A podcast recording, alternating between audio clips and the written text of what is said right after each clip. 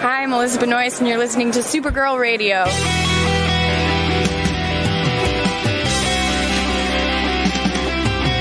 McGurk! I love not typing. mess with my Google Docs, Meeksy. Supergirl Radio is going live every night of the week. How do you like it? Is being, becoming a human burrito a plus or a minus? I don't know. It does seem snug. I mean, they say you are what you eat. Kira. I love that. So I do a podcast called Supergirl Radio, and one of our segments is Lena Luthor Boardroom or Ballroom because Her outfit- she looks like a boss in this coat.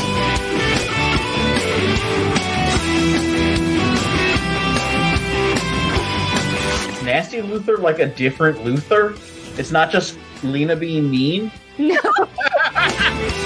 Helen Slater here. So fun to know that you're hosting a podcast called Supergirl Radio.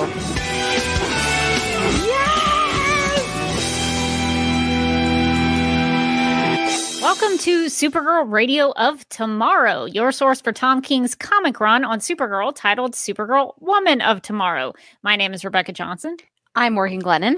And for this episode of the podcast, we are live and wired on the DC TV Podcast YouTube channel and the Supergirl Radio Facebook page to discuss and review the final issue of Tom King's run, Supergirl Woman of Tomorrow, number eight, which of course was written by Tom King, penciled in inked inked by Bilquis Evely. The colorist is Matheus Lopes, and Clayton Cowles is the letterer.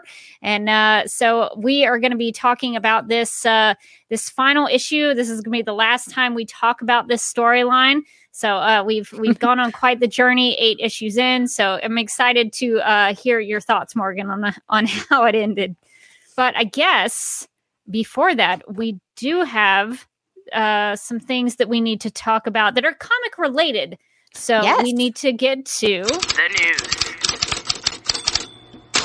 Uh, uh, uh, DC Comics. Do you like my transitions? I, it was is great. random It's noises? musical. I like that. Thank you. Thank you. Uh, DC Comics has announced that a Dreamer graphic novel written by uh, Nicole Maines with art by Rye Hickman will be coming in the future. A release date for the graphic novel has not yet been set, but it's coming in some sort of nebulous future period. yeah, I don't think we have a. I a- a can't time wait for the future. I saw this get announced and I was like, yes, I can't wait. And then I like looked and I was like, did I miss when it's releasing in the announcement? I did not. I don't think so. I, I think they just said it's it's a thing that's happening, uh, but we we don't know when it's happening. So I guess we like- just have to wait. They're like, get hyped. And I'm like, I'm hyped. And it's like, cool. When is this? Just stay hyped. For an unknown uh, period of time. Like, I, I, I'm tired. I can't be hyped forever, guys. you only get so much energy. I only have me. so much hype inside of me. Give us a date. Morgan, I know you're a big Dreamer fan, so uh, uh, are you excited? Uh, you you are hyped. Uh, I'm- so uh, I'm why hyped. why why are you hyped for it?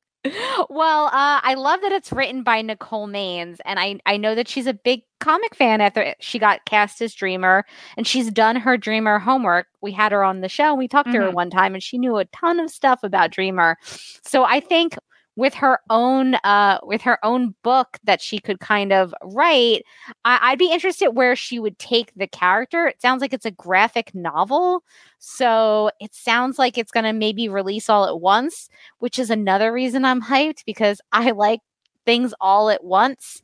Um a complete story. a complete story. Also because i tend to my my issue with comics is is not comics really but it's the release schedule in which i eventually halfway through forget about it and then i never finished. there are so many comics that i have never finished and so if you give me a graphic novel i will read that but if you're like okay we're uh you know we're f- uh, six issues into a nebulous i don't know how many issues it is it's why i liked supergirl woman of tomorrow Yes. because we knew it was eight issues and i was like great cool at seven at issue seven i know i'm almost at the end. But a lot of comics are like you're on issue 110 it's like c- cool. And then you and then if you say forget to catch up and you realize you're perhaps several years behind then you're like wait what issue did i stop reading at? And you I- don't remember? You I- don't remember. I feel like uh, Supergirl Radio is being called out because that's what happened to us with Rebirth. we need to. We will finish Rebirth. We're gonna do promise. it. We're gonna do it. But but the, the thing about us and how we read Rebirth is that that is how I read all comics, uh, even ones I really like. There was a, a comic. Uh, I'm sure a lot of comic fans have heard sa- of Saga, and it's an image comic. And I got, I was like, I loved it. I was really into it, and then I fell off. And then they took also several long breaks. But now I don't remember where I left off, so I'm gonna have to like start at the beginning again That's the worst. and like work my way through. So the point is being presented a story in a graphic novel format where it's like, here it is, it's this. I mean, you just made my life easier. Thanks, Nicole. and it's also a complete story. Sometimes with things like Rebirth, it it sort of like changed in the middle and there'd be a different Yes. comic book writer and so they would do a different thing with Supergirl and the other story we were kind of getting into was changed and it was something different and it was very difficult to follow. Yeah. So something like a, a a complete graphic novel where you have a beginning, middle, and end. That's what I'm more interested in. And I hope that comics in general start going in this direction because, uh, like you, like that's what I really liked about Supergirl Woman of Tomorrow, even though I have a, a, a few qualms with the ending. But um but i like the overall concept of the story because it was a complete story i didn't have to go fishing through superman number 1324 and find that one section where supergirl was mentioned i can just go to this one book and read these eight issues and i've got a story so i think that's the benefit uh, in my personal opinion for the the graphic novel Yeah, I, I I appreciate that as somebody who's old and tired so much more. Um, because I just don't have the energy. There's so many things happening in the world uh, Yeah. that I don't have the energy to be like, okay, so this is where the book crossed over with the other book. So I need to dip into Superman, you know, 510 and then back, then back to the old title. yes remember when we not- get rebirth issues like mixed up Yes, that's exactly what I was thinking. I remember it was like it was like we missed an issue or something as you could see in Superman 505 and I was like what? We were supposed to read that? uh, and it's the, my least favorite thing. I, I'm sure there are a lot of people who love that about comics, but it's my least favorite thing about comics because I just want to like start at the beginning and end at the end. And I don't want to have to be jumping around to other things in the middle because I don't like want to have to put that much time into finding things. It's comics are confusing. And I think that's why people who start out like you know maybe see a, a movie a dc movie or a marvel movie and they're like great i want to know more about like the flash. Like what i need to get a i want to get a flash book. I'm going to learn more about that fast guy. And then it mm-hmm. turns out that there's just like a hundred thousand of them and they're all at different times and there's different timelines and then i think a lot of people are just like never mind and then you add with in case of the flash time travel and multiverses. It gets a little confusing. Uh yeah it's it's one thing like i don't mind paying for different issues. Like the the jumping around is the bothersome part. I don't mind Yes, spending yeah. money. I just don't want to have to go digging for something and miss uh, an important because with rebirth the frustrating thing was that if you didn't go read that superman issue you missed a whole big part of the storyline. It wasn't like a little cameo that Supergirl made it No. into the book. It was a big portion of the story. It was like, what happened? thing. Yeah, I mean we've we've got into uh, you know, old man yells at cloud territory about comics, but but it, it it is it's it's hard to it's hard to keep track of. So I do really like, you know, I, I remember I, I feel like it was not that long ago, but it actually uh was when Miss Marvel, which is actually coming out this week on Disney Plus. Disney Plus, we'll we'll plug you if you give us money. Uh like our good- like our good friend HBO Max. I don't care. I don't care who it is. I, I was about to plug the Ewok films, but give me the give me yeah, money first. Um, but um, uh, yeah, I remember when Miss Marvel came out, and it was kind of like a new new take on the character, and I was like, great, I can start at number one. And I'm good.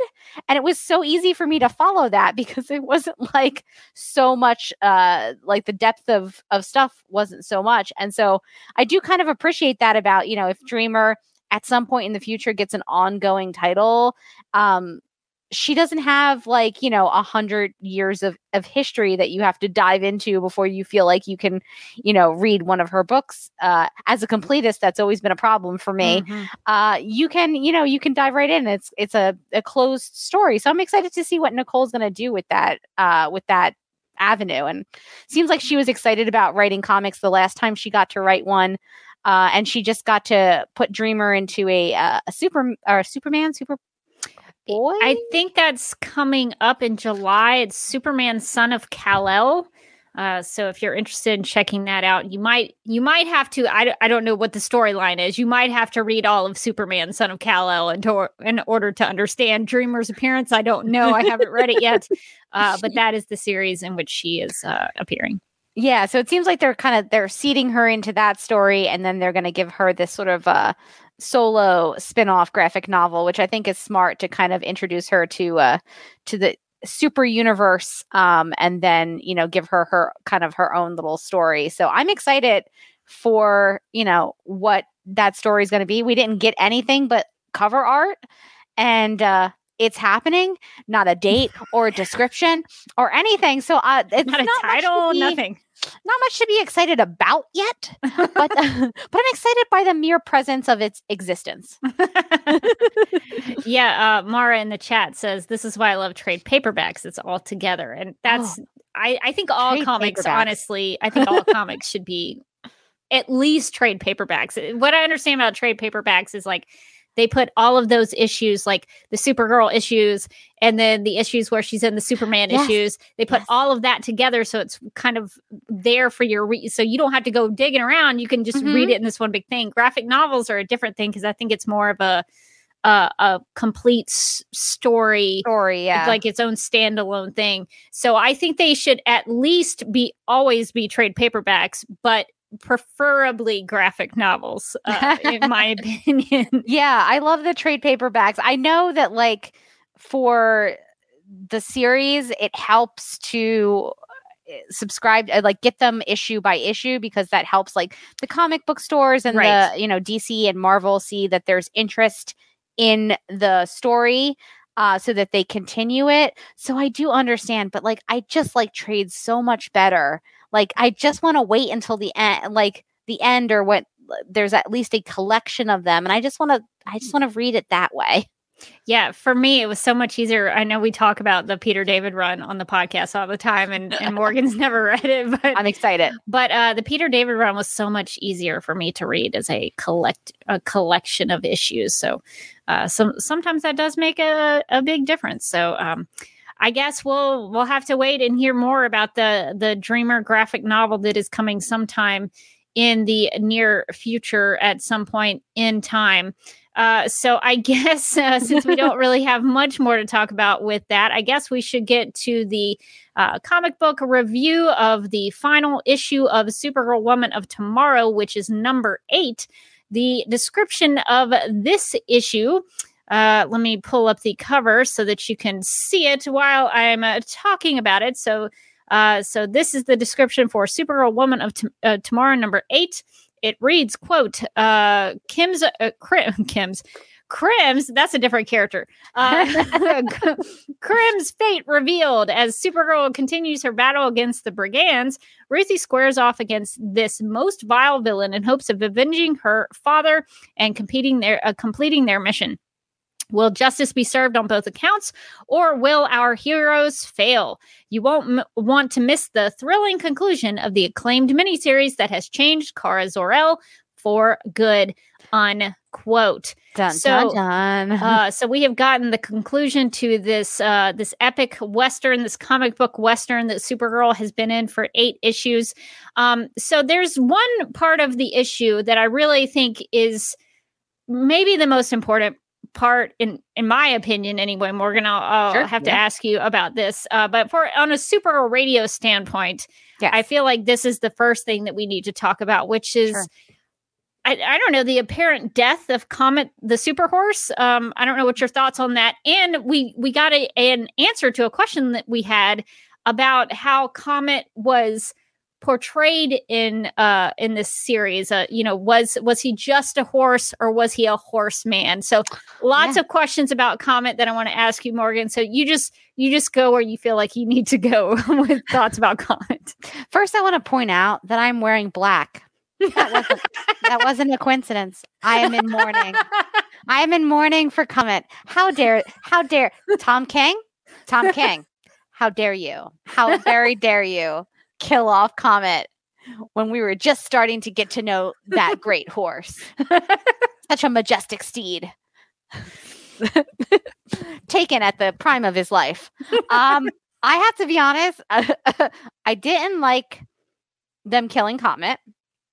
Um, but also, and I have to say, maybe I was tired when I read it. I had to go back like three times to be like, did Comet just die? And it just, I don't know if it was the visuals or what, but it wasn't very clear to me what was mm. happening. Uh, and then like suddenly it seemed like something bad was happening to Comet, and I was like, "Excuse me," uh, and but I did have to go back a couple of times before I figured out that Comet had gotten shot with the one kryptonite bullet that they had. Right. That they hadn't, you know, they used all these kryptonite chains, but they had thought to only save enough for one bullet, uh, which is convenient for everyone but Comet. uh, um, but yeah, I will say like my my one criticism, I guess. Uh, I feel like my my biggest criticism of this series, which sounds insane, is the uh, is the Comet thing. And it was like you know, obviously this was like a big moment, Comet dying, and I I had a hard time following it, so I had a so I had to like you know reread it a couple times, and so I think that did kind of undercut the you know the the drama the tragedy of comet's end uh, because i had to be like wait hold on hold on. Well now he's turning into a person. So what does that mean? Oh is oh now he's dead. Okay. And then like going back. Yeah uh first of all i think morgan your your internet may be going i don't know if it's my internet am i coming in okay? I i can hear you but i see i see some internet issues okay. like one bar How is Okay. it now it's better now. I just wanted to let you know. Okay. Um Oh, well, yeah, the the comet death I actually really liked. I think that was for me the the strong point of this issue because we got the answer that he was a man horse. Uh so that was a big reveal because as he's going to save uh Supergirl on location 5 in the issue, we see he turns into a beautiful beautiful man horse. Um and so he's so he's- beautiful. he's so handsome. And there there's a little bit of a reveal i thought maybe this is just how i interpreted it but when um when supergirl brings his body back to the beach where krem and ruthie are she says um he was a man uh, talking about comet he was cursed to be in the body of a horse uh, and she says it's complicated.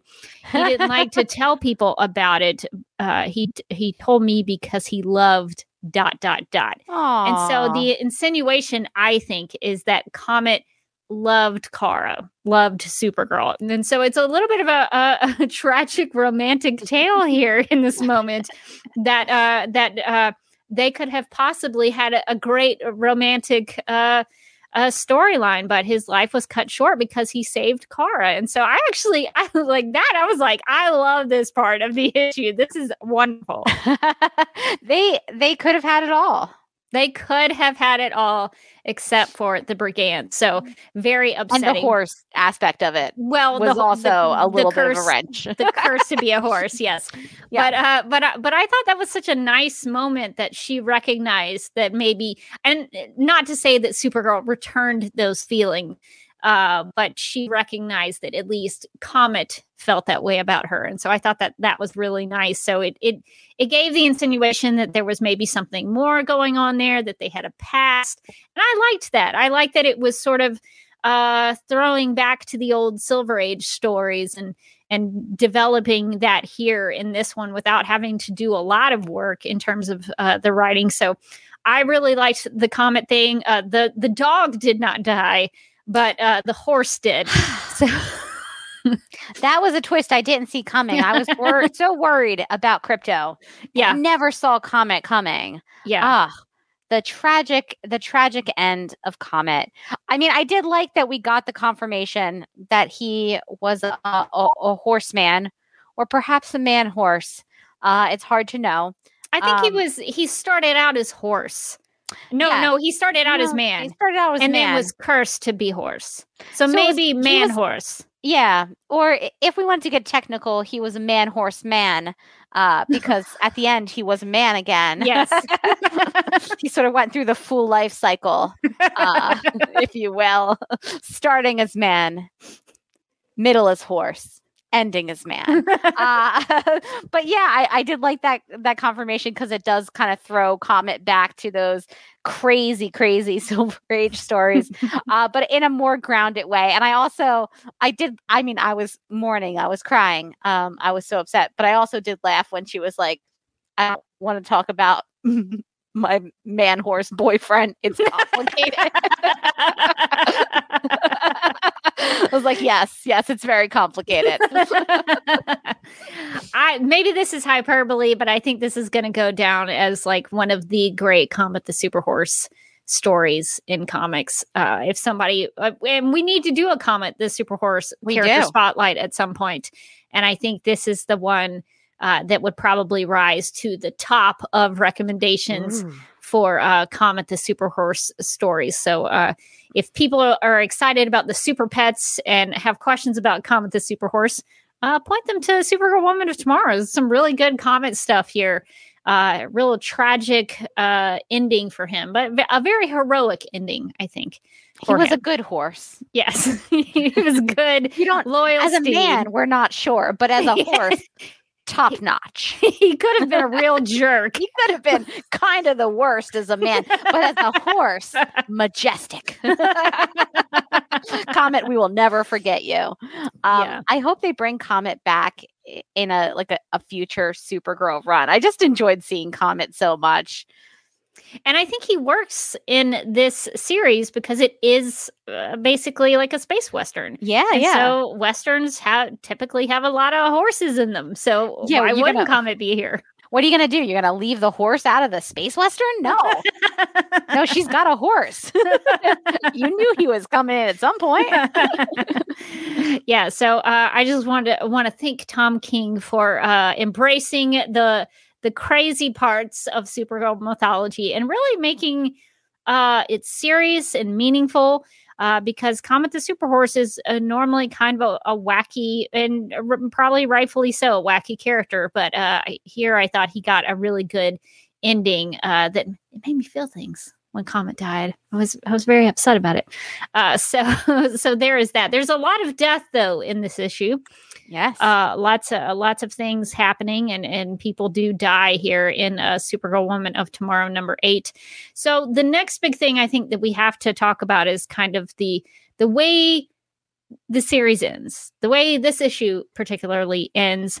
Um, and uh, well, I guess before we do that, do you want to get to Mara's question? Yeah, I, I just just as we're wrapping on Comet, uh, Mara does ask, do they say how why he was cursed to be a horseman? Not in Supergirl Woman of Tomorrow number eight, but you can uh, find that out in, uh, I don't know the uh, specific issue right off the top of my head, but it is uh, in uh, the Silver Age when they first introduced Comet the Super Horse. So uh, we'll be talking about the uh, Super Pets in a couple of weeks. So uh, I'll probably bring uh, the first appearance of Comet the Super Horse uh, to the table so we can learn about uh, Comet's first appearance and maybe some of the the way he is cursed through the magic. So uh, we don't get it here in Supergirl Woman of Tomorrow, but uh, there are many variations on how Comet becomes a horse in the comics. All right, so uh so now let's let's just really get to the thing that uh I'm very curious to know more about your thoughts on Morgan. Um so at the end of this issue, uh Krem of the Yellow Hills.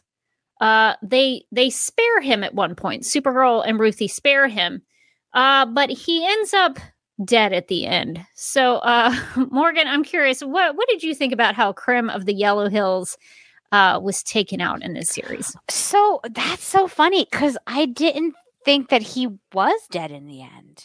Um, really? So yeah. So yeah, why- I'm, interesting. I'm interested in your uh, your thoughts. So make And- your case. Yeah, okay, okay, because I I'm interested in in your take too. So at the end of the series, um, we find out that Krem had been sent to the Phantom Zone, where he had spent several hundred years learning to get in touch with his feelings and to sort of work through you know all of the all of his emotions and his anger. And he did like a lot of work with his uh, i'm assuming uh phantom a psychiatrist. Yes. I, I want to say straight out that the Phantom Zone, as an institution, did not seem to me, based on my previous uh, experience with it, to be a real a rehabilitation. No, it's supposed to be a, a punishment. Yes. Seemed more like you know just an empty wasteland with like one building. Nobody can explain how it got put up. and they And, have like, a a lot of lot- cubby holes. and like and as as prison mike says on the office the worst part of prison is the dementors right. And so, yeah, it's. Uh, I was, I was, I was surprised by this take on the Phantom Zone, where like you could toss someone into the Phantom Zone, and like finally they got the mental help, uh, the mental health help that they needed this whole time, and got to really like get to the root of their problems through like you know years and years of intensive therapy, and finally come out a better person. Now. That's a great Phantom Zone for a comic book, I mean, you know, you throw a villain in there and then they come out nicer and then they can't use the villain again. But uh well, the Phantom Zone is sometimes just portrayed as a prison. So if you think about it in terms of our prison system, uh, you know, a criminal might go to prison and reform while they're in, well while they are in prison, and they come out, you know, better than they went in. So I guess if if I were to think about it like that, I can justify how Krem came out, sort of repenting for what he had done. I mean, I'm hope that they're investing in the Phantom Zone, you know, in the re- rehabilitation aspect of the Phantom Zone, getting those budget, those uh, you know, those budget dollars in there to, to really rehabilitate. Maybe that's wait, they're not doing that because maybe that's why it took him like 300 years. It, Okay, it putting did those take together. Okay, it yeah. took to a long time because they're clearly not investing where they should be in the Phantom Zone. Mhm. But uh, okay, so he finally gets out. Uh, 300 years later, he's an old guy. Ruthie's an old lady. Yeah. He's he tells Ruthie that he's really, really, really sorry about what he did, and he's like honestly repentant. And and then Ruthie, from what I can tell, just smacks him with her cane in the face, and Right. then they walk away. And uh, I don't think that they killed him though, because I think you see her smack him in silhouette, and then you see him go down, and then in the next in the next to last panel, he has his like hand on his head. Okay, but what about the dialogue though? It says uh in uh, what what I only assume is still the Ruthie uh narration. It says instead she moved her sword swiftly through the air and stabbed down and through the chest of the kneeling brigand. So, from what I took about this is that Ruthie's book that she wrote about her time with Supergirl after her time with Supergirl, in that book, she has Supergirl killing Krem, which uh which takes all of the brigand uh like basically put all the heat on Supergirl with the brigand br- yeah, yeah, I can't say brigand Br- brigand is a hard word, yes. b- b- brigands. Uh, and then they, and then this way, you know, Ruthie didn't have to deal with them coming after her. They all went after Supergirl because they assumed Supergirl had killed Krem, uh, when really they had just shoved him into the Phantom Zone. Okay, that's a much better reading. Like that that that actually changes my my thought on the ending to where I like that.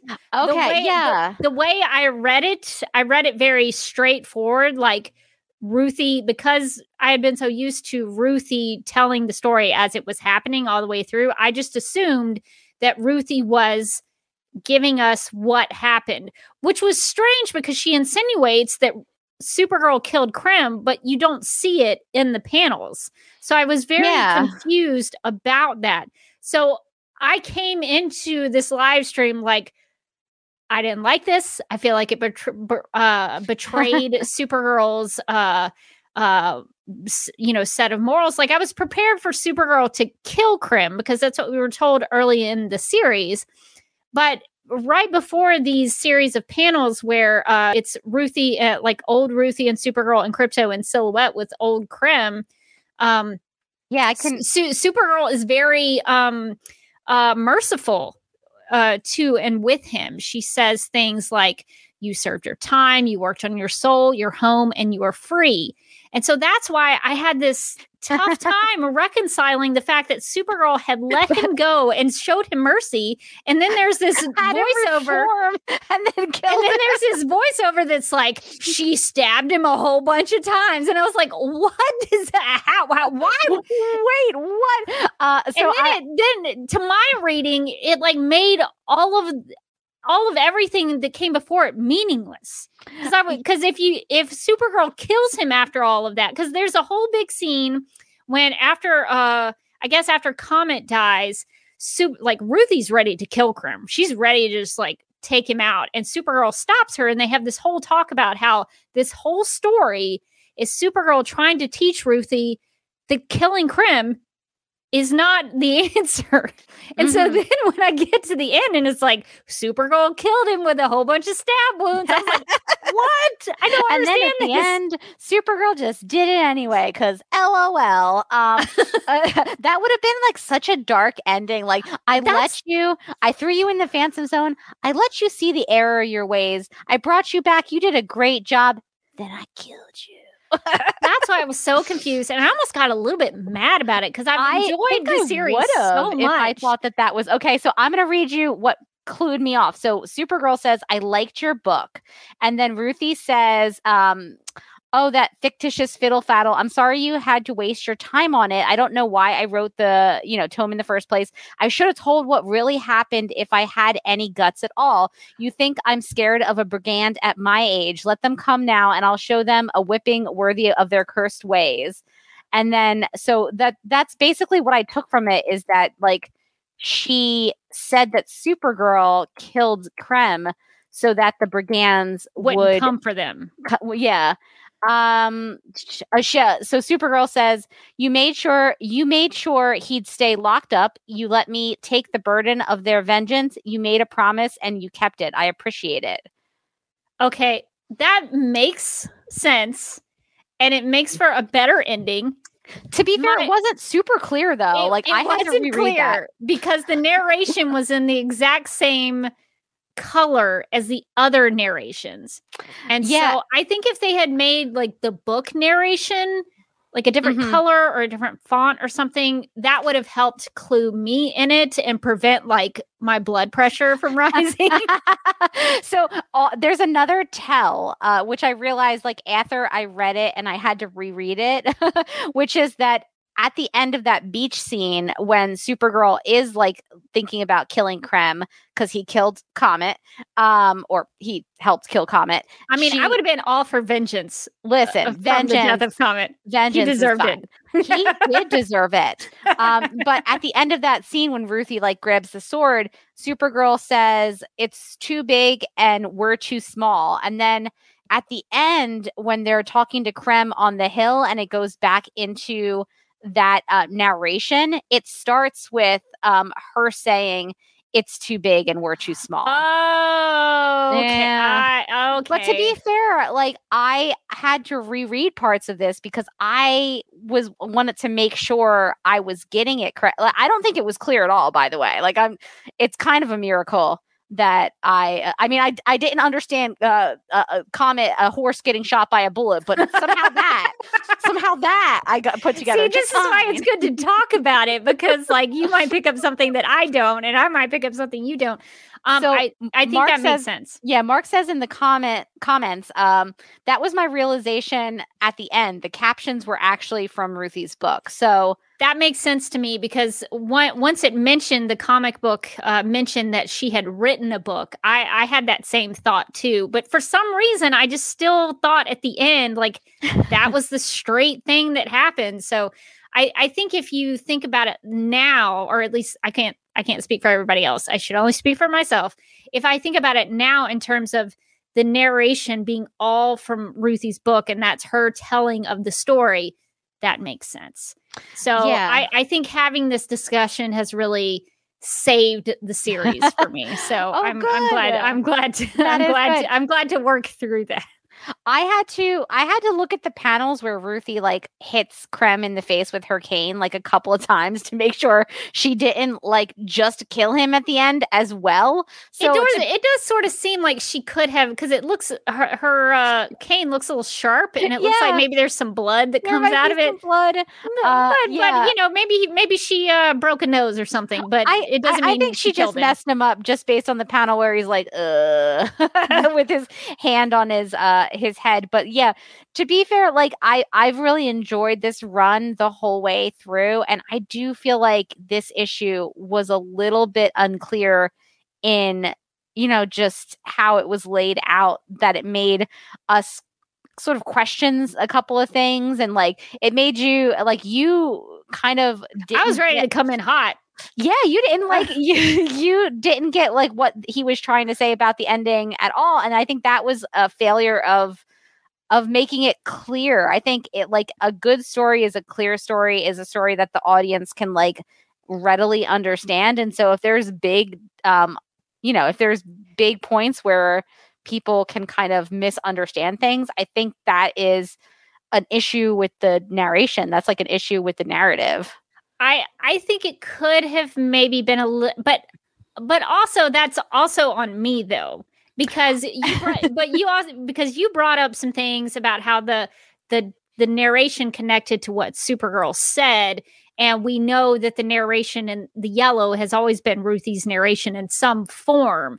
And to Mark's point the narration was throughout the whole thing and then we realize that it's probably the book. So I as a reader that's on me to connect all those dots and i just didn't. I just read it on a very superficial level. So i don't blame tom king totally for that. I think some of that is on me as, as a, com- a reading comprehension issue.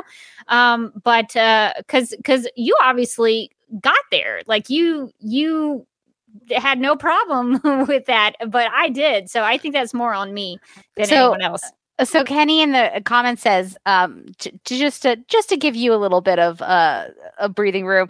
Tom King's endings, uh, the, Kenny says, are are never that clear in his books. He says the some of the some of Tom King's uh, books, like Vision, his Batman run, uh, have had kind of similar issues. So possibly this is a reoccurring thing. Um, but yeah, I I wouldn't say that I the first time through this issue, I did have to go back a couple of times, and I think that's maybe why it was I, I put it together because I was like, wait, did the horse die?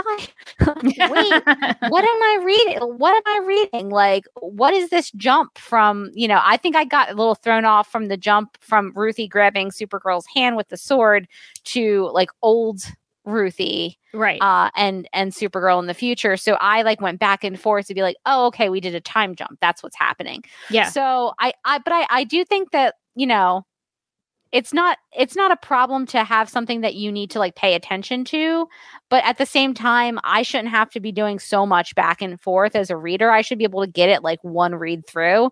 So I do think that this like the the the narrative was a little bit confusing in this one. Like I like where we ended up ultimately with the story. Um, but I kind of wish that the the tricks that that threw you off, I don't think that they added a ton to it, honestly. Well, I'm kind of the opposite of you. I, uh, I, but I can understand maybe why you would want one read and understand it. But I'm, I'm a person who like loves watching Batman v Superman: Dawn of Justice 20 times because I pick up something on each v- viewing. So I like it when there's layers to something that I have to reread and find as I go along. It it makes the experience for me uh, so much more fun if I have to pick up those things for myself. I'm I'm just mad at myself that I didn't connect those dots. no, I think I w- I like rereading things, and I like when uh, stories are layered and you get something on like the second read or the third read that you didn't get in the first. I just think that you should be able to get all of the relevant information in the first read. Yeah, And, like, super the very ending is- killing somebody is a Yeah. pretty big thing. Like, how- exactly. How, many people were like me and read that as well? Supergirl stabbed a man to death. Like, they- how and- many and I- people took that away from, with uh, them? I also think that like the visuals in combination with the words made it confusing because the the words are saying like Supergirl, you know, killed this guy, and then the But visuals are like. You know, far away in shadow, something is happening to the guy at that very point. You know, like Ruthie's hitting him. Supergirl is standing over top of his like now downed body. Like it is kind of easy to misinterpret that and be like, wait, what? Um, so I just think that like this is for the whole run, the visuals and the words have been such a beautiful combination. And this is one where I think the visuals and the words both uh, like combine to make it confusing. Or are they actually helping each other Mm-hmm. because it's so jarring that you have to wonder why those words are saying what they are? Because that that was my confusion. I was like, the visuals and what they're telling me don't line up. So I don't so I'm having to depend on the words to understand the ending. Even if the visual doesn't match up, I'm just going by what the text is saying Ah, okay. but maybe that's supposed to be maybe it was trying to be a signal to say this is an unreliable narrator of sorts like what you're seeing is not what was happening like i don't know maybe maybe there's two sides to that that that maybe they actually work together to sh- show you hey like this is actually ruthie's narration i don't know Yeah, I could see that. I could see and when I realized that like where the the main story, the Ruthie and Supergirl body cop comedy uh team uh where that cut off and then um at the end on that last panel that it picked back up right at that point that i thought was a really neat uh, way of them saying like this is the this is the book like this is the book that ruthie wrote. And it also does like um retroactively make you know some of those uh some of ruthie's narration has been verbose a little wordy a little a little bit of a gilding of that lily uh, and the fact that it is her like her novelization essentially of her time hanging out with supergirl does make all of that make sense like oh yeah okay so it is a little bit you know it is a little bit over and above in terms of drama but she's writing a book man she's got to hook an audience She's gotta, you know, make it uh, dramatic. And although now I'm starting to question, did the dinosaur pond was that real? Did that really happen? Did everything? Did everything happen? She just sort of. she's an embellished it? unreliable narrator right like she at she is uh, we know that she lied about what happened ultimately to krem in her novel because in her Mm. novel supergirl Well, kills him yeah, she's she's trying. I I would like to believe that everything before that happened. They went through this whole journey together, but just that one part because they didn't want to have those uh, bad guys come after them was pr- uh, a, pr- a protection of the innocent. I like to think that she made herself a little cooler sometimes. like she's like, I really took that dinosaur down. I really, I went, I fist fought a dinosaur and I won. Uh, because I feel like that's like what I would do in, in a similar situation. Is that Supergirl couldn't do it, but I could do it. it's, it's like it's like oh you know i managed to miraculously survive from a dinosaur attack and i would be like i looked that dinosaur in the face and i and i punched him in the nose and he cried uh, so i do like to think that like you know maybe some of some of ruthie's heroics maybe it turns out were a little bit a little bit enhanced uh, but i don't think that i don't think that she would have had to do that for supergirl because supergirl's just supergirl.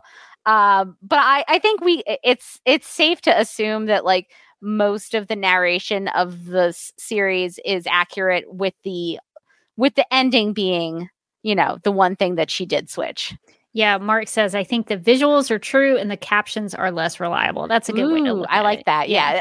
Well, you know what I really like about this ending, um, because we were talking about it being like a little bit unclear, um, and um, and you were defending it. Actually, I was like, it should have been clearer, but uh, I mean, just because I didn't get it doesn't mean that like you didn't get it. So uh, it's on me. I just I take that on me. But I what what I like is that it recontextualizes the series, and so to your point about liking to reread things and find new you know new bits in them every time. I do feel like now this is a series that I can go back to in maybe a couple months and reread it and have a completely different relationship with the with the narr- narrative than I did the first time around because it does really change how I look at the at the book because it's not just narration this is a book that she's writing and this is like how she's talking to other people about Supergirl and I think that that's really interesting Well, it's I feel so embarrassed. I this was my second time reading this and I still missed it. Uh so uh so I think now having had this discussion and uh, thinking through it a little more, now if I reread it, I think I would have much more of an appreciation. We have a a, a listener feedback email that talks about something that uh, was caught uh, in uh, uh, issue number four that could have also been a hint. A hint. So we'll talk about in the, the listener feedback section. Um, so yeah, so I, Speaking I'm of just listener feedback, just- I would I would love it. I would love if like listeners who've read this previous to us talking about it, or even were reading along with us, if they also like if they also had an issue with the ending, if they also were thrown off a little bit by it, because I I mean I don't I think that that's I I could completely understand how you got to where you like you were with it, where what you thought, and I think it it would be like it might be a common you know misread maybe the first time around in fact. So Well, now I feel so bad for Tom King because when that first issue came out and the narration was like, and Supergirl killed dude, everybody was like, "Rah! Supergirl doesn't kill, blah, blah, blah. Tom King doesn't know what he's doing. And so now having uh, this insight into the ending where she showed him mercy and let him go, that, that, that, that's why I was like, I'm going to stay, I'm going to keep an open mind. I'm gonna just read it and see what the story has to say about it because I, I didn't- I wasn't gonna get like angry for no reason, and I, and I think the the people who did that obviously had some justifiable reaction to it. Uh, but I think I think if you want to read a story and kind of see where it's going, I think that's the better method of reading or watching or you know listening to something if it's like an audio book or something like just see how it plays out because i would have been okay for Supergirl to kill Krem if she was doing it in defense of Ruthie or in defense of some of the the people who uh, the brigands had messed with or killed. Like I would have been okay with Supergirl killing if it was in defense of someone. But here, I didn't even have to deal with that. It's like she showed him mercy because he he learned his uh learned about his mistakes and regretted the things that he had done. And so I think that's a better choice for Supergirl. So I'm actually glad to to uh, have a different interpretation of the ending. yeah i think i think the if it had been the way uh, you like your original interpretation that would have been a, a bad that would have been a bad ending I was Like, originally kind of mad about it. So that would I would have been really it would not just kind of I would have been very mad about it. I would have been like, "Excuse me." because then I was trying to reconcile like I really loved this series, but the ending was kind of eh. It was like I was like reliving uh the final episode of Seinfeld. I love the show. The final episode stunk though. Um so I'm I'm at least glad to uh to know that the the ending is a good payoff for the rest of the issues. Uh, Morgan, is there anything else in this particular issue that we didn't talk about that you wanted to? Um I think we covered most of it. I did like seeing um how how Ruthie had aged so much and she like still had her cool little hat that she likes but like uh but that supergirl looked exactly the same and so did krypto but that like to to denote the passage of time the supergirl had just gotten like a cute little bob And she She's has pants. she's oh yeah i didn't oh my god you just And she has an- enormous like belt buckle, Yeah, she's which like seems like it would be uncomfortable. she's like I have really embraced pants and also this huge belt. Chunky belts and pants are like really what's she's kind of gone back to like an, an early 2000s aesthetic where chunky belts are all are all the rage. just belt it. That's it. So slimming. Um yeah, I didn't even notice the pants. That's so funny. I was just like, "Oh, look at her cute little hair haircut." Uh, time has passed because her outfit is different, but it's uh, it is really funny to see. You know, obviously, years and years and years have passed for Ruthie. Quite a long time for Supergirl. She looks exactly the same. Krypto still looking great. Still uh being a dog with a cape. I did. Uh, I did like that twist where she was like, "Oh, Krypto was always fine." oh, Cry- Krypto! I left him with the vet. The vet's taking good care of him. He's a good boy. what are you worried about? Ruthie's like, "Excuse me."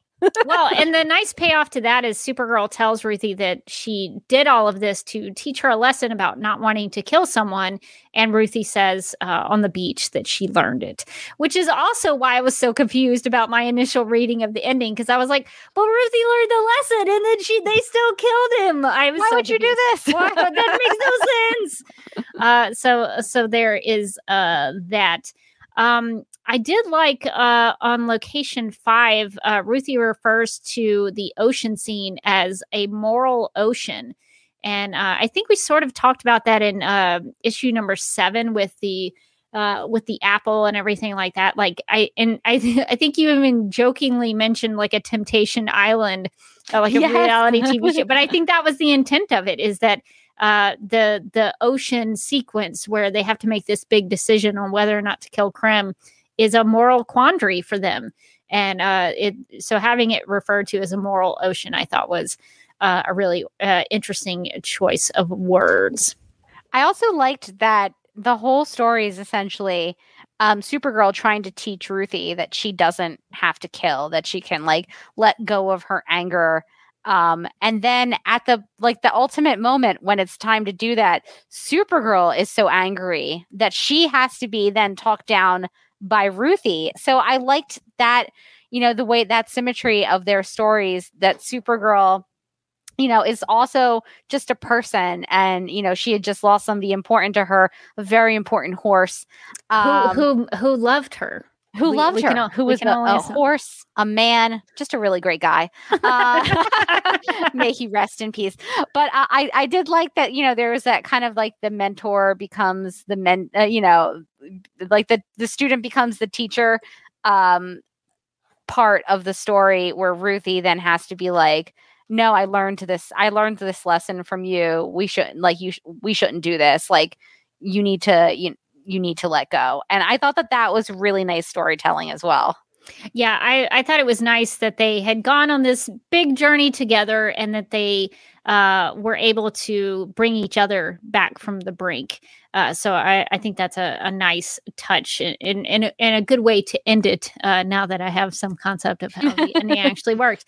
Um, and speaking of that, I, I really liked how Ruthie uh, talked about uh, this is the, the quote from the issue the legend of Supergirl who lost everything and kept on walking, unquote, because that had been uh, something that was mentioned in a previous issue where uh, the phrase kept on walking uh, was repeated. And now, now I sort of think that the repetition of some of those things, because we talked about several of the phrases in the story were repeated and used over and over again, which makes sense if you're writing a story. If you're writing a book, you would have repetition of themes uh, working through your book. So now that things are clicking for me as I think about it. So, because I thought it was strange that a little bit strange that uh, they had repeated things in the dialogue, but it makes sense uh, in terms of writing a story in a book uh, that you would do something like that as a writer. So,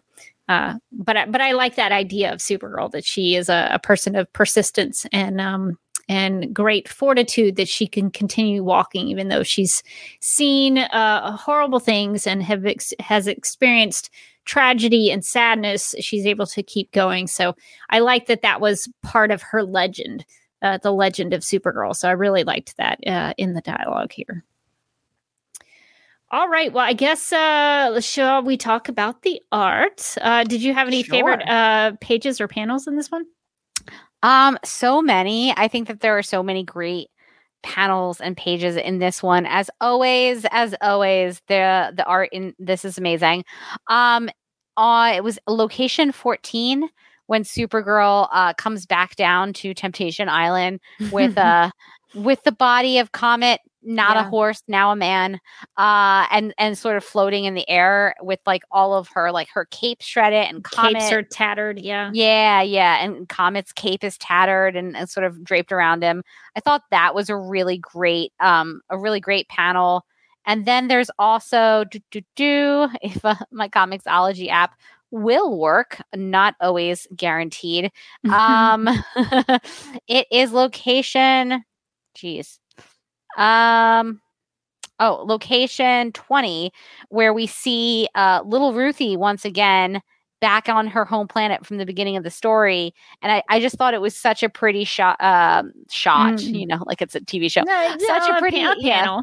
Yeah. panel um with all the with all of the colors in it and her her sadness and kind of and kind of juxtaposing it against Supergirl trying to like come back from the edge and Ruthie saying that it's you know you have to you know move on. I thought that was great.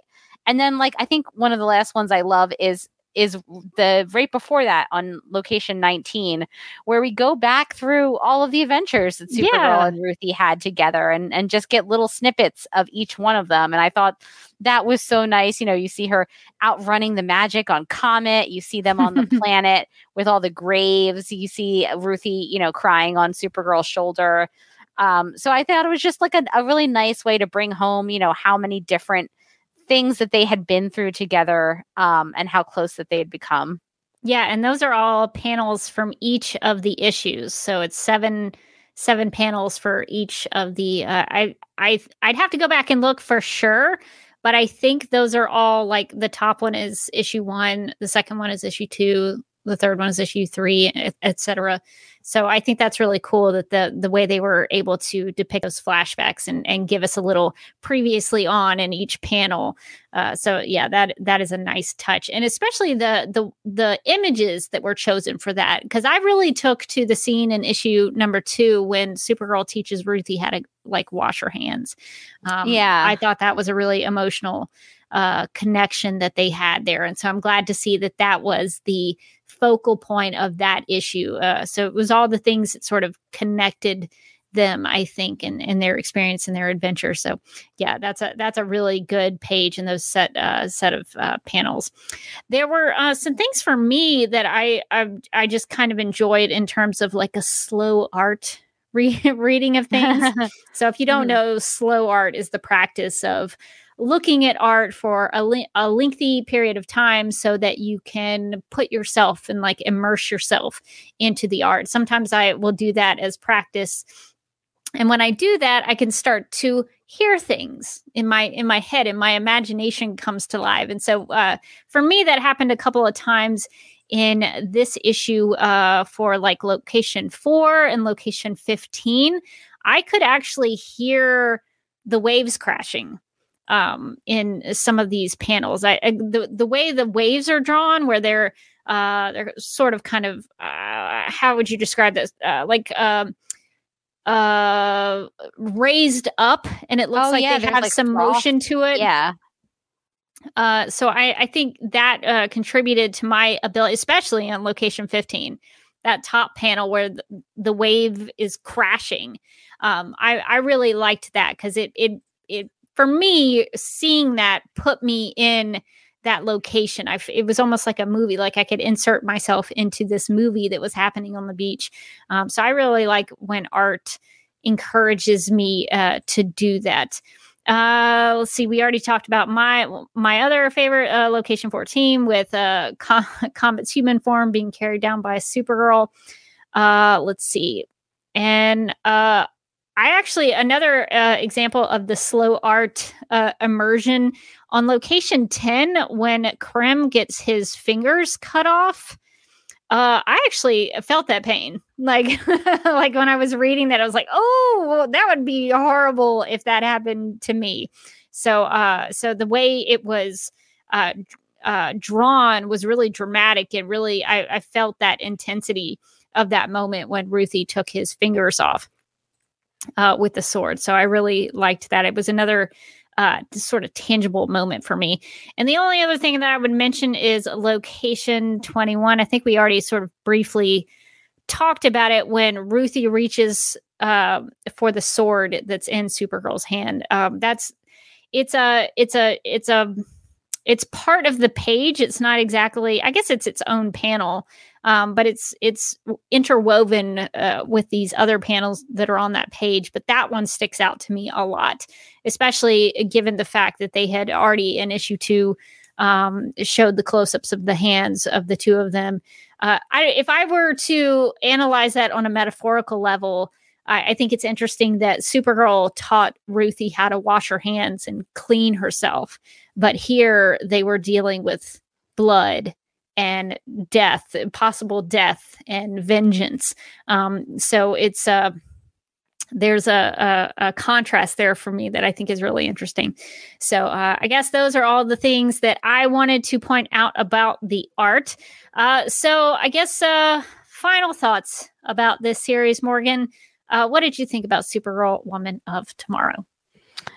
I just really liked it. I was I thought that the art was beautiful and the colors were beautiful. Um, so even without a good story, I probably would have been a fan because the art is so good. But I did really like the story. I like that it centered Supergirl. Uh, I like that it was a story about her, but um, seen through somebody else's eyes. And I think that that having that point of view character be somebody other than Supergirl talking about what Supergirl meant to her really did kind of bring home what a great character that Supergirl is and and some of the things that make Supergirl so great including like you know um, some of the trauma that she's experienced and how she's managed to you know push past it and overcome um, what a strong person she is her em- her empathy. I thought it was just overall i really thought it was a great run. It also brought in super pets but in a way that was you know it not i was going to say grounded but that's not true. Um, but i think that there were stakes to the super pets. There were stakes to Oh, Comet, yeah. there were stakes to Krypto. Um, they weren't they weren't goofy. Um, they but they were fun uh and i thought that that was really nice too that like they didn't shy away from some of the weirder parts of supergirl's comic backstory but they kind of made them you know part of the book in a way that made sense and um felt like it felt like it was written by somebody who likes supergirl which feels like a weird thing to say uh, but is it we don't- we don't get that often. it's not always guaranteed, right? Like Sterling Gates Gates's run we really liked and that was great, but Yeah. sometimes you know you get a Supergirl story and it doesn't feel like the writer gets her or Or is interested? Is interested in her or would have really rather been writing a Superman book, but like this is what's available.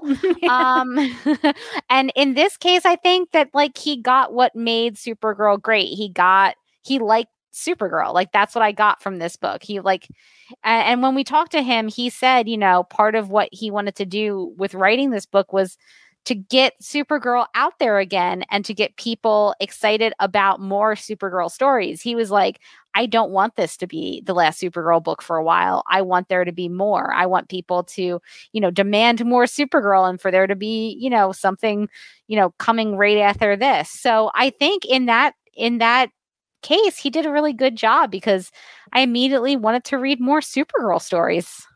Yeah, this this makes me wish all Supergirl comics were like this. Uh, I know that's uh, not something that is probably going to happen in the future, but I think uh, the this this series sets a really high bar for Supergirl comics, and I don't know if we're able uh, if anything is going to be able to live up to this. But I think, uh, but this is a this this sets a really high bar for Supergirl stories, and um, I hope that we get to see something like it in the future where it's a complete story that understands Supergirl and is interested. That's I don't you don't even have to like Supergirl in my opinion. Just be interested in her as a character. And I think Tom King um one of the things uh that I now like about the ending of this story is that um it shows that Supergirl was an inspirational figure. Uh she uh taught Ruthie a lesson and inspired her in a way that Ruthie would not have had otherwise. And I think this uh, shows that Supergirl, uh, one of the characteristics that I love about Supergirl is sh- that she is someone who um, can withstand a lot of terrible things that come her way and still be a hopeful figure figure because those tragic things play into why she still has hope and i think the the ending of this story exemplifies that in such a, a, a great way so uh, I I love this series. I would recommend it to everyone. Uh, I hope they. Uh, I don't know if they're going to make a trade paperback of it, but I think they should if they haven't already. So they Um, are because I've already pre-ordered it. Um, it comes Oh. out in July. Okay, Um, I'm so I'm uh, ex- gonna go do that right now. yeah, because it's so funny. I was um I was telling Mike about it. I was like, oh, this this run of Supergirl has been so good, and he's like, well, when you get the trade, I'll read it. And I was like, yes. And I think that it will, you know, once it comes out in trade, I think it will gain like a second life because I think to our point earlier and to my point forever complaining about this, it is easier to read when it's all collected in one place. Yeah, I think that will be a, a, a good way to give it to somebody if you want to uh, give it as a gift or a present or uh, you know a, a recommended reading to a friend. I think that's a great way to uh, hand that to some you know put it in someone's hand. So I see Paula left a comment who said, and she says, I missed the beginning with the news, but have you seen that the new Justice League's Supergirl looks exactly like Kara at the end of number eight? Uh, I have not seen that. We'll have to dig that up uh, for Hmm. uh, m- maybe I'm trying to think with all, the, all, all of our scheduling. Uh, when is the next uh, Superman celebration? We'll be gathered for that. So maybe I'll try to dig that up and we can talk about that in the uh, next episode of Supergirl Radio. But uh, but yeah, I wouldn't be surprised if maybe other writers took uh, inspiration from this book. I also don't know. I, I think there was some question on whether or not Supergirl Woman of Tomorrow was somehow connected to Future State. Never got an Hmm. answer to that. Uh, so so who knows? uh, so there's there's a, a i- interesting questions there. Uh, so yeah, Paul, if you can send that to us, we'll we'll check it out and and see what's going on there. But uh, but yeah, so I I think the that people maybe possibly writing Supergirl from here on out may take some inspiration from this book because it has been so widely well received and it's uh, nominated for awards now. So I think this is going to be uh, seen, in my opinion, this should be seen as one of the great Supergirl stories. I agree. Uh, okay. All right. So I guess uh, we should get to, uh, since we've talked about our thoughts, let's get into some listener feedback. So, if, Morgan, if you don't mind uh, taking that email, because you're a much better reader than I am. So, will, will you get into Mark's email? Sure. Um, so Mark writes, um, now that you've read the final issue and seen that it wasn't Krypto that Kara was trying to save, to borrow from the marvelous uh, competition, it was Ruthie all along. uh, I wanted to point out this panel from issue number four, where Ruthie and Supergirl are arguing over whether the former would be allowed to view the um, the annals of the brigands brigandage. That's a real word. Uh, he says. Supergirl says, I'm trying to save someone. Uh, Tom King snuck in a clue right there. I have to say, once it sank in that Ruthie didn't kill Krem in the end, she just smacked him upside the head. I think Tom King really stuck the landing on this one. I thought it was a beautiful, meaningful story that really understood Supergirl and portrayed her in an excellent way. I've ordered two copies of the trade paperback and hope he'll get a sequel. All right. How did I miss that there was going to be a trade paperback? Did we talk about that on the podcast? I feel like I should know this. Uh, but now that I only know, this, I only know because we were as we were reading through it, I was like, and I was experiencing the glories of Comixology. I was like, there has to be a better way. Is there a trade out? And I saw that it wasn't out until July, and I was like, great. Okay. Um, which that's is the only reason know. I know. But yeah, uh, Mark makes a good point that there is a little bit of a, a dialogue hint there that uh, Supergirl Mm. says, I'm trying to save someone. Then she says, I'm trying to save my dog. yeah. But uh, she could just be saying that to throw Ruthie off uh, in order to save Ruthie from making a, a big mistake. So I, I appreciate that Mark went back and, and reread it and uh, came away with something different. And uh, thank you, Mark, for writing in and sharing that with us. I think that is uh, probably going to be one of many things that I'm going to catch as I reread this story for a third time to try uh, try to uh, get everything that Tom King put in there.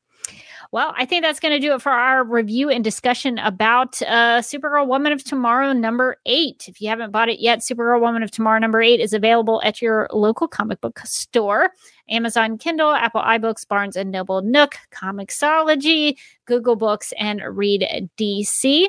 And before we get into some podcast plugs, we would like to plug a uh, an organization, a podcast hosting uh, company that we have been using since 2015 and uh, we like it a lot. And so, if you are somebody who wants to start a podcast, uh, we have information about an opportunity that's going to be offered until June 30th and how you can get involved. If you're looking to start a podcast, use Supergirl Radio's unique promo code SUPER to get up to two months of free podcasting service with Libsyn when you sign up for a new account. Get your show on Apple and Spotify, get helpful audience building stats, and all the support you need to sound your best. And hey, they can even do video. Bring your podcast to life and have your voice heard with Libsyn. Click on the link in the live stream video description or our audio podcast show notes. All right, now it is time to get into some Supergirl Radio and some DC TV podcast plugs. If you would like to contact Supergirl Radio, you can post a comment on our website at supergirlradio.com. You can email us at supergirlradio at gmail.com. If you'd like to leave us a voicemail, you can call us at 678 718 7252. You can like us on Facebook and follow us on Twitter and Instagram, all at Supergirl Radio. You can listen to us on Apple Podcasts, Stitcher, iHeartRadio, Google Podcasts, Radio Public, Podchaser, and Spotify, where we also have a Spotify playlist that includes music featured on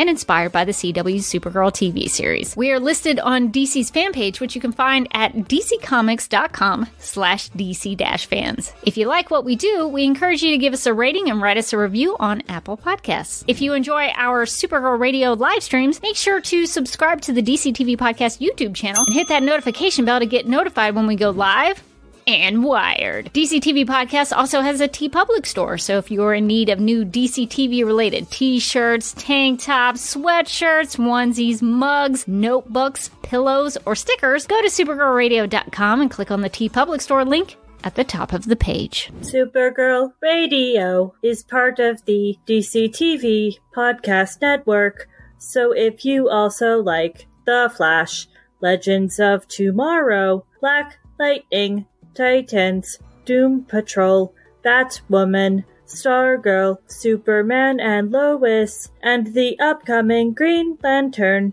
Justice League Dark, and Strange Adventure shows, and DC TV After Dark. You can subscribe to the DC TV Podcast Mega Feed on Apple Podcasts.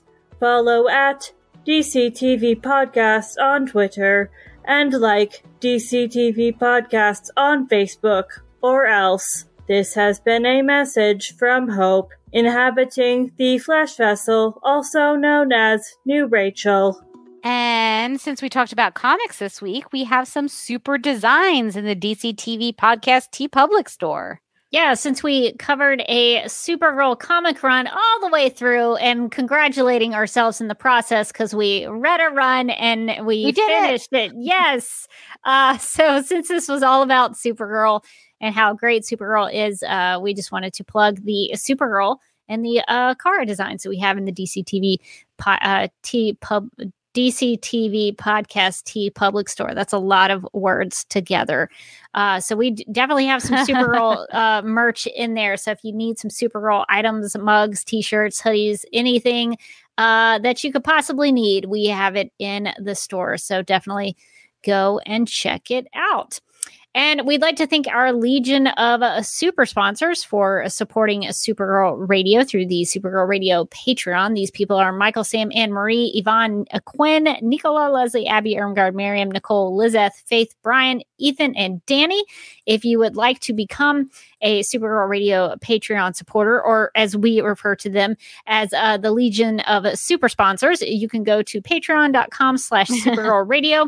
And we have a uh, we have four uh, tiers of monthly memberships, and uh, those uh, those that support helps us pay for things like Libsyn hosting fees. So we really appreciate everybody for supporting the podcast and uh, helping us keep Supergirl Radio going, even uh, when the CW TV series is off the air. We still uh, uh, like getting together and talking about Supergirl, even if we sometimes misunderstand uh, the story. Uh, so, so uh, thank you to all of our Patreon supporters. All right. Well, if you want to keep up with me, uh, you can check me out on several different platforms. I'm on Vero at Derby Kid, where I uh, show what I've been watching and reading. I think uh, recently I posted about how I've started the Book of Boba Fett TV series. So I'm almost finished with that. I'm trying to catch up with all the the new Disney Star Wars stuff. I've been watching Obi Wan as well, but the Book of Boba Fett I'm uh, a little bit late. Oh, on. really? Yeah. So uh, Obi I'm Wan's now. good so far. Uh, yeah, you know, I was not uh, crazy about the Disney Star Wars films. That uh, sequel trilogy was Yeah, but the, the shows terrible. are great. but the TV show's knocking it out of the park. Uh, so I highly recommend both Obi Wan and uh, the Book of Boba Fett. So it's been really fun to watch those. Reignited my love of Star Wars. Uh, so that's uh, quite the feat. Uh, but you can also find me on Instagram at the Derby Kid, where I share some pictures that I take occasionally. And uh, I'm on YouTube. I have a personal YouTube channel, youtube.com slash duckmilkprod where I have been recently doing a big project where I read Batman v Superman Dawn of Justice reviews from the top critics of Rotten Tomatoes.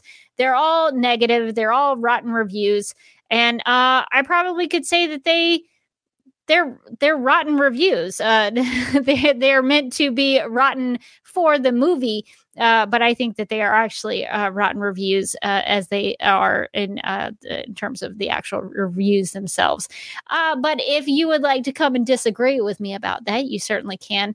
Uh, when I have those live streams, I I actually read verbatim the reviews from the top critics. So, uh, just to be fair to them, I read them all the way through for proper context. Um, so, I'm still continuing that project. So, if you want to join me and talk about art criticism, that's a good place to do that. Uh, and you can find me on Twitter and Instagram. I'm at Mojotastic. I'm also uh, a co-host on the Legends of Tomorrow podcast, where we recently watched the Hulu um, uh, rom-com uh, Crush and talked about it. Uh, so if you've watched that movie, if you've been interested in watching that movie, uh, it's a great time to listen to that podcast.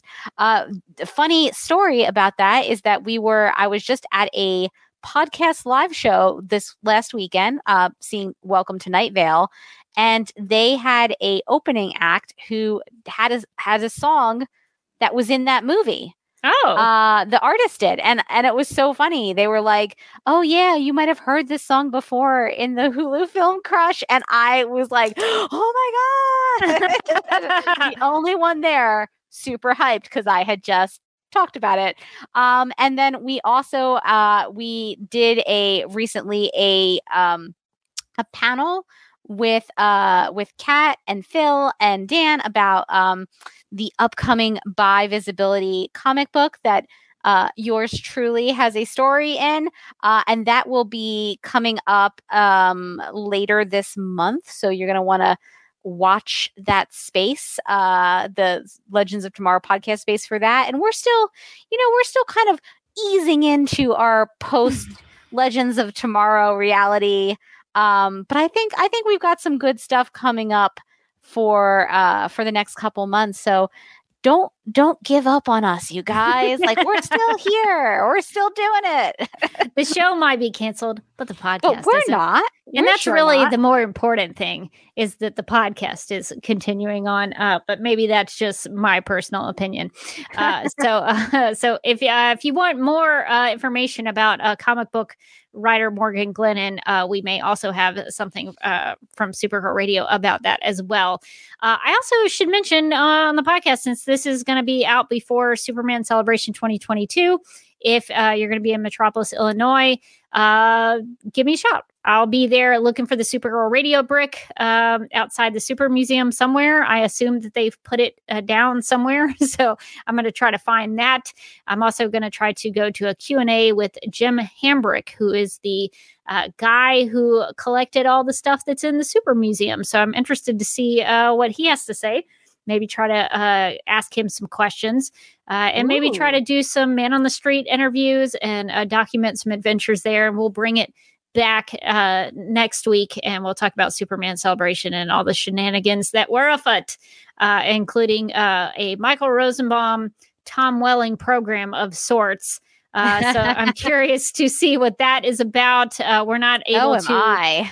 we're not able to photograph or shoot any video of that. So it's uh, I'm I'm gonna go and be present at that experience. Ooh. I'm not gonna, you know, be worried about taking pictures the whole time. I, I can just go and experience it. So that'll be new and different for me.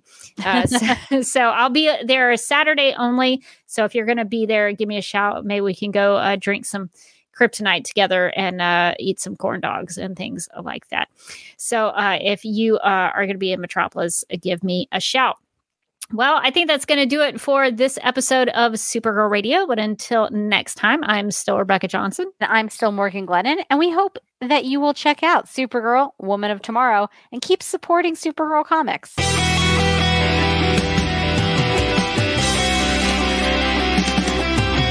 McGurk! I love Not typing. mess with my Google Docs, Meeksy. Supergirl Radio is going live every night of the week. How do you like it? Is being, becoming a human burrito a plus or a minus? I don't know. It does seem snug. I mean, they say you are what you eat. Kira.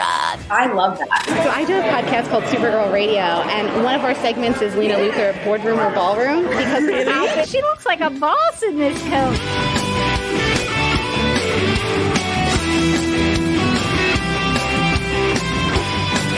Nasty Luthor like a different Luthor? It's not just Lena being mean. No.